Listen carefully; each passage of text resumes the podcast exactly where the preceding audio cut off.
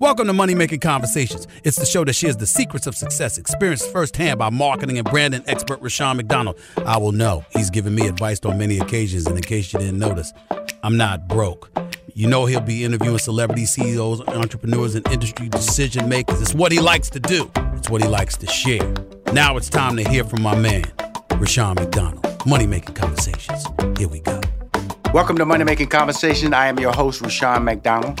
It is important to stop reading other people's success stories and really start writing your own. I always tell people, to leave with their gifts. That meaning to leave with your passion, your your belief of what you want to do. And don't let your age, friends, family, or coworkers stop you from planning or living your dreams.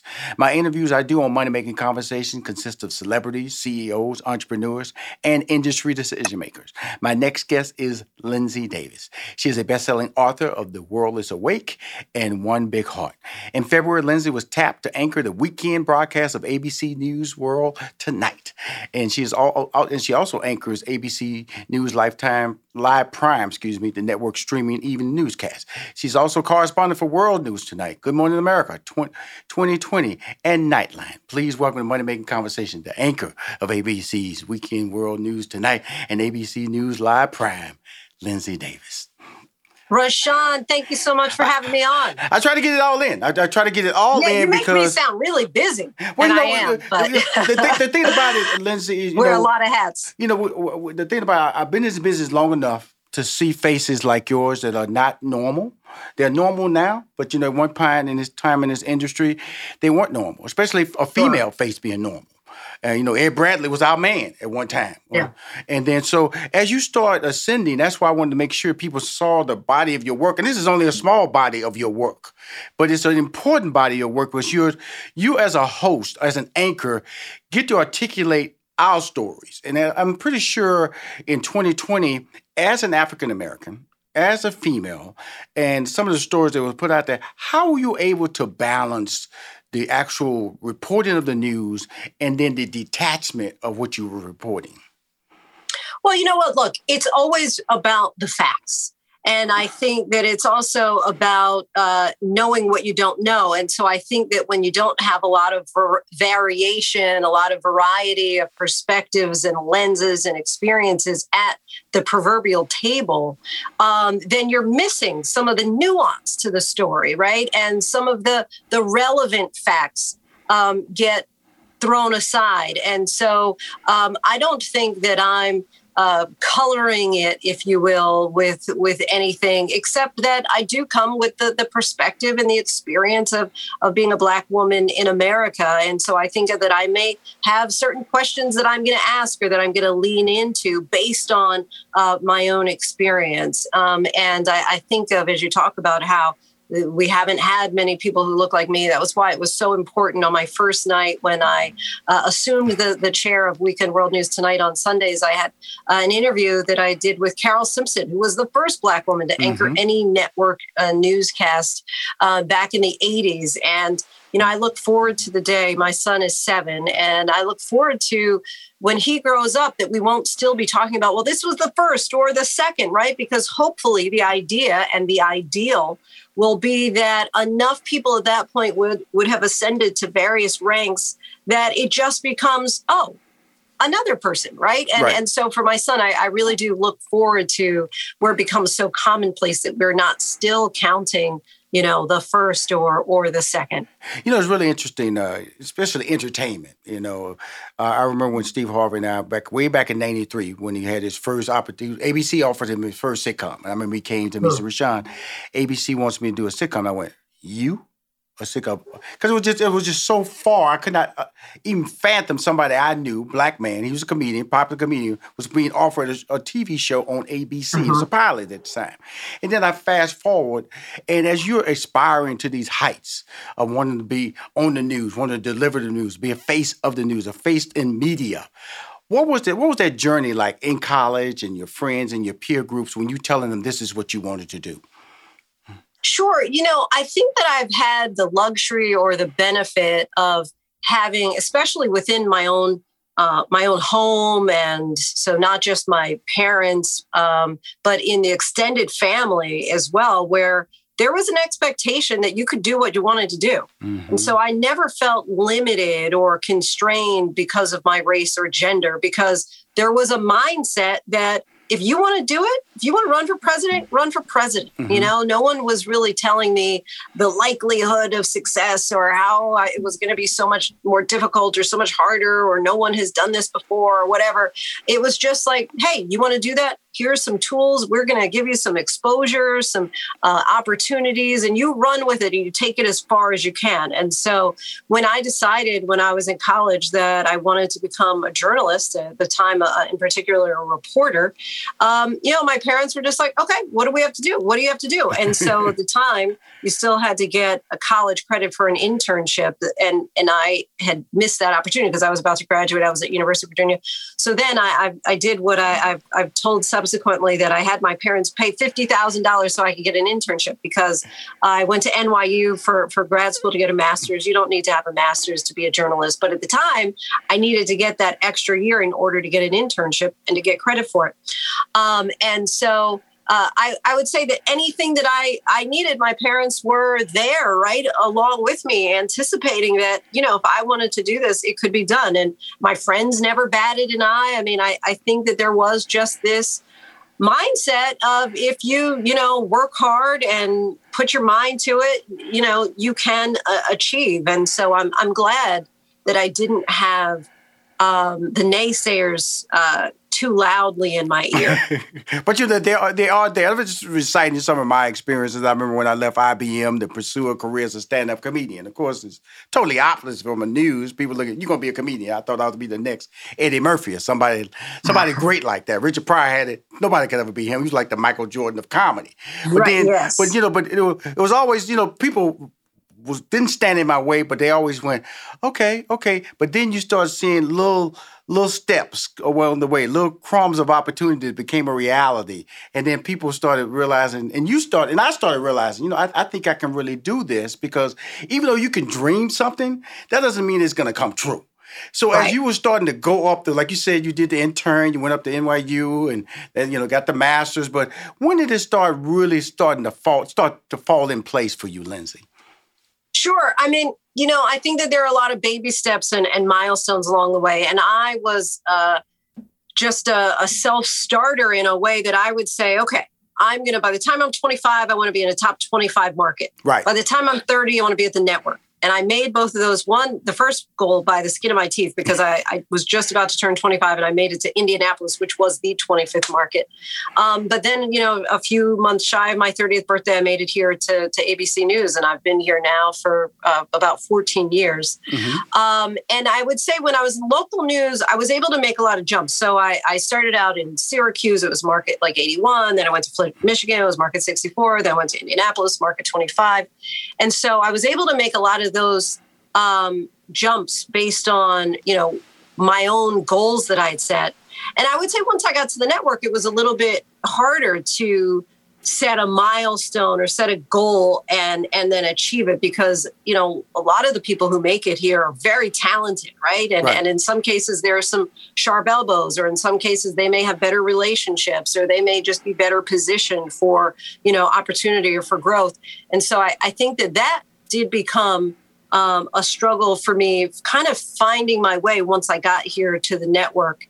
But I would say when I was given the opportunity in September 2019 to be one of the moderators at uh, the Democratic debate, that was career changing that that moment. Um, and then I went on to, uh, moderate another debate again with with David Muir and George Stephanopoulos in February of the following year, of 2020.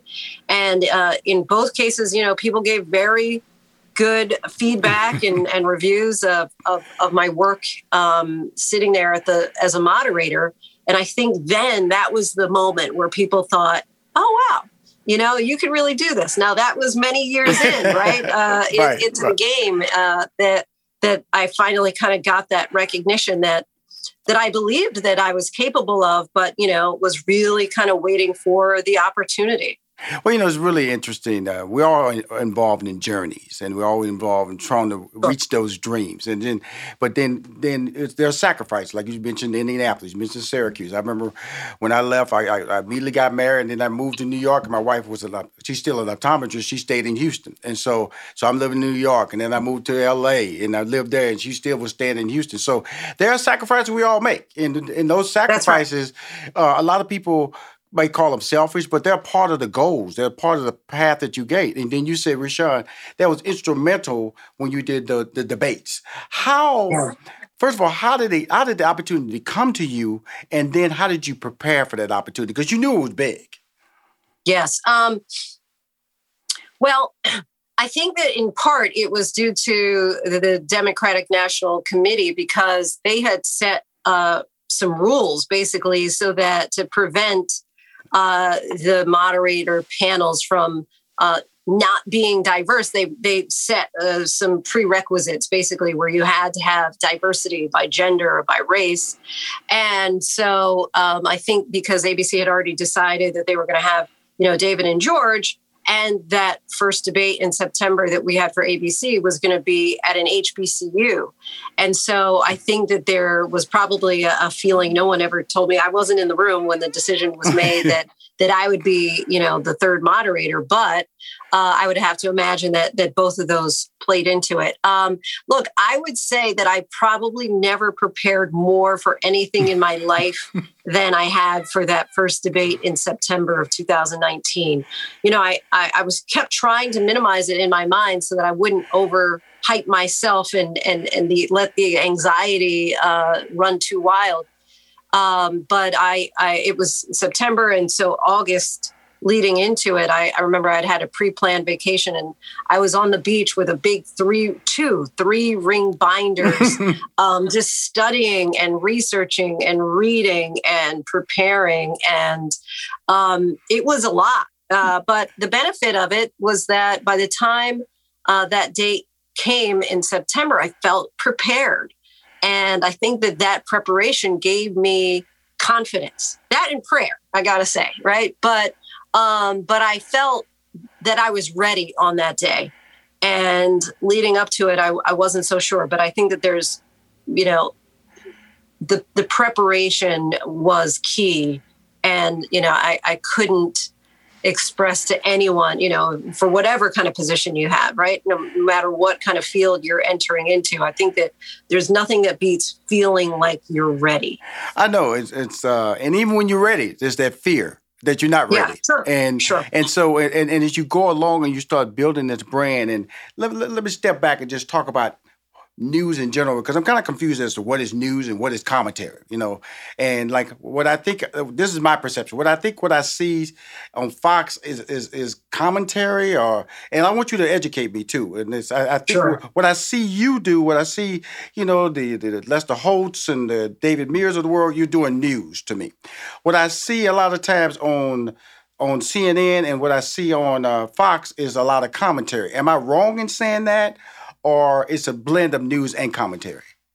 You know, I would say wherever you're hearing a lot of opinions, then that's more editorialized, right? That mm-hmm. is more commentary. And so that's, I guess, up to the viewers to decide, you know, how they want to hear their news presented. Do they want to just get the facts, ma'am, so to speak?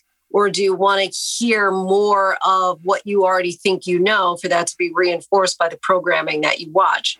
Um, and, you know, uh, Fox News, for example, has great ratings. And so I think that in a lot of cases, people do want to hear and get their ideas seconded and get support for, you know, certain arguments um, that they believe are, are true. And they may be true. You know, uh, that that's, again, up, up to the viewers to, to really decide. But, you know, my understanding and, and what I learned in journalism school was always about just presenting what cannot be debated really, right? And so certain facts of, let's say, a house fire um, cannot be distorted or changed based on your opinion. You know, it was either a three alarm fire or it was not. It, really, right. it either went up in flames at 12 o'clock on Brady Avenue or it did not. And so there are certain um, uh, styles, I guess, that, that some of the networks take, um, especially the cable news outlets take. But Um, but for us, it is very much just what the facts, the, the facts. facts, of, of facts. whatever it is that we're presented. Now, I mentioned two of your children's books at the top of your intro. And now you have a third one that came out, Stay This Way Forever, came out in February of this year. How how did that develop? How did you, the, the, the you know, I, am gonna just say that you're hard charging uh, news, the, the facts, ma'am, just the facts, ma'am, to a children's, a popular, best selling author in the children's genre. How did that come about? So I, again, I have a son who's seven. And um, when I was reading books to him early on, I was thinking, boy, I could do this. And over time, that could became should. I should do this because I was having a hard time finding uh, books that had characters who look like him. And, and I felt that that was really important. And while in general terms, you know, the news industry is very different from, you know, authoring children's books. At the heart, at my center, I consider myself to be a storyteller. And so um, I felt like it wouldn't be that much of a stretch for me to kind of let my creative juices flow and talk about the good news, really, and uplifting, because quite often what I do with news, which was also kind of part and parcel to this because my son would want to see mommy doing the news. And I felt like, you know, quite often the subject matter, what we're talking about, is just too much for um, a young person like he is at this at this young age.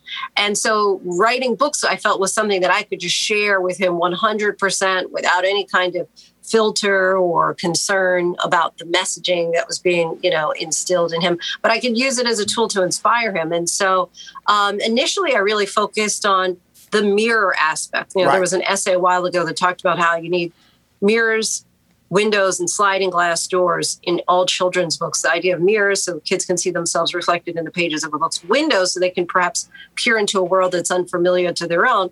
And if that sliding glass door is to really be effective, it can serve as a way to transport them into an unfamiliar world. So with the first book, it was really a matter of, okay, let me provide more mirrors for my son.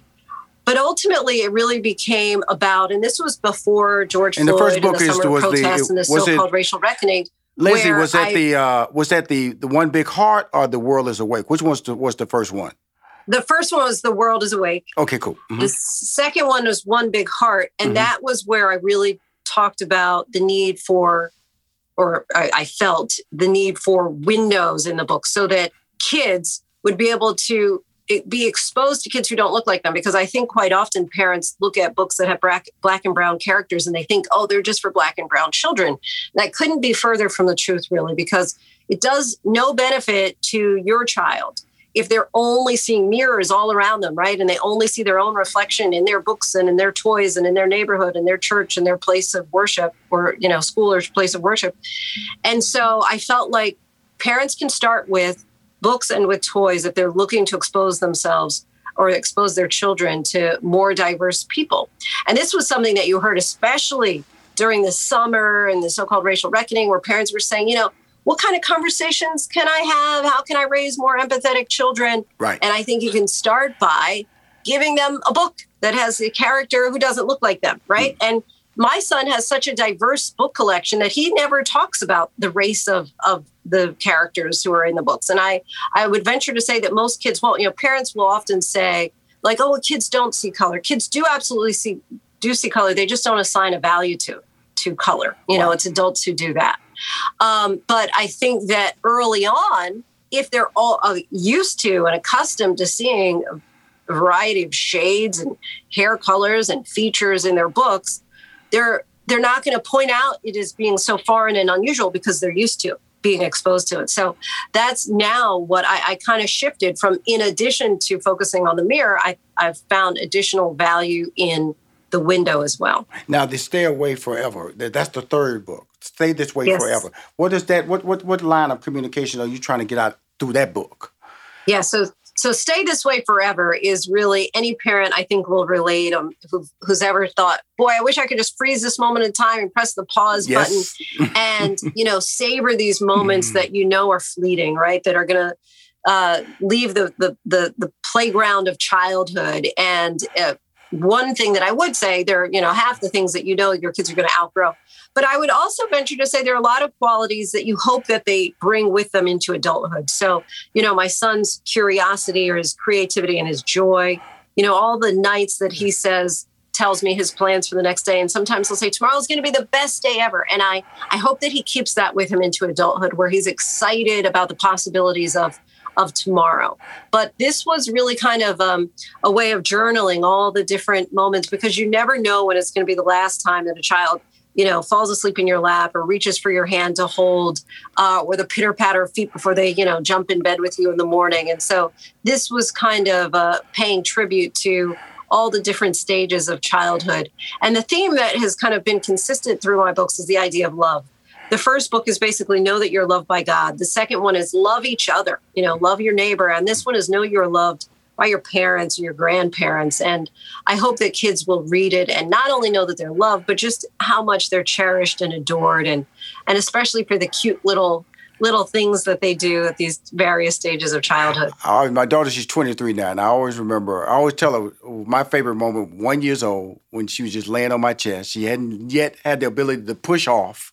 She just fell asleep. So I know exactly. And, and yes. listen, as you go through that moment, it just takes me back to a place where, you know, I, I, am glad my daughter's grown, but it's always yeah. those precious moments of, of being able to experience when trying to sit her up to take pictures and the spine wasn't strong enough and you had to yes. put pillows on both sides to get that picture that you want to that, that will stay with you forever. And uh, but I, I, wanted to uh, before I get out of here, I wanted to say like you have a lot of rhymes in your book. Now I grew up with yes. function function.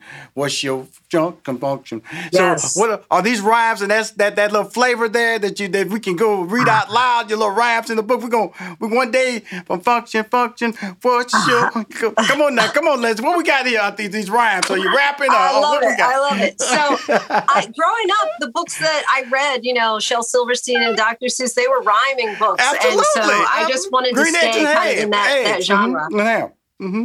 I, I, love it. I, I, my whole thing. I just wanted to give my audience a look at you. You're you're a special talent. Let's let's put that way. And and, and, and how did you, get there? I want. I'm glad you are willing to share a part of that story. How you get there? Because so many people just see the end results, and and sure. that end results doesn't really tell the journey. And like I said, I have a journey, and uh, Stephen A. Smith has a journey. Steve Harvey has a journey. So many people, and like Nick Cannon has a journey. It's a great job you did on Soul of a Nation with that interview with him, and that and I love seeing you, and I want to see more interviews out of you. Great and pulling out information and very uncomfortable information and maintaining a very comfortable environment. When you get in those situations, telling my audience as we close out this interview, what are you trying to accomplish the most when you're doing sit down one on one interviews?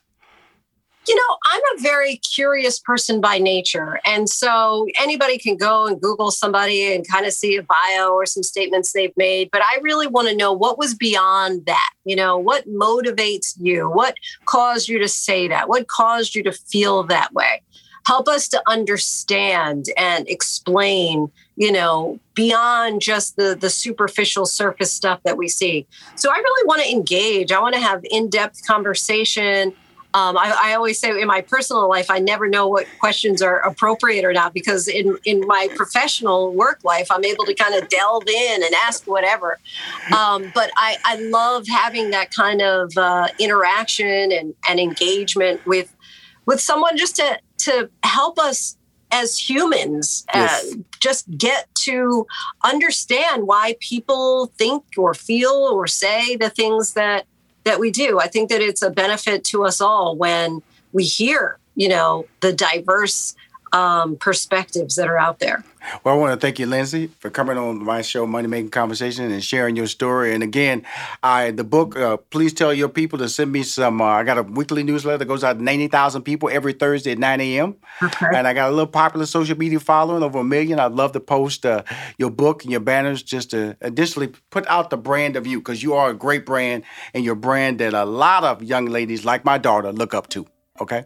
Thank you so much, Rushion. I appreciate you talking with me. Cool. If you want to hear more or see any of my Money Making Conversation interviews, please go to moneymakingconversation.com or my YouTube channel. I'm Rushion McDonald. I am your host. Thank you.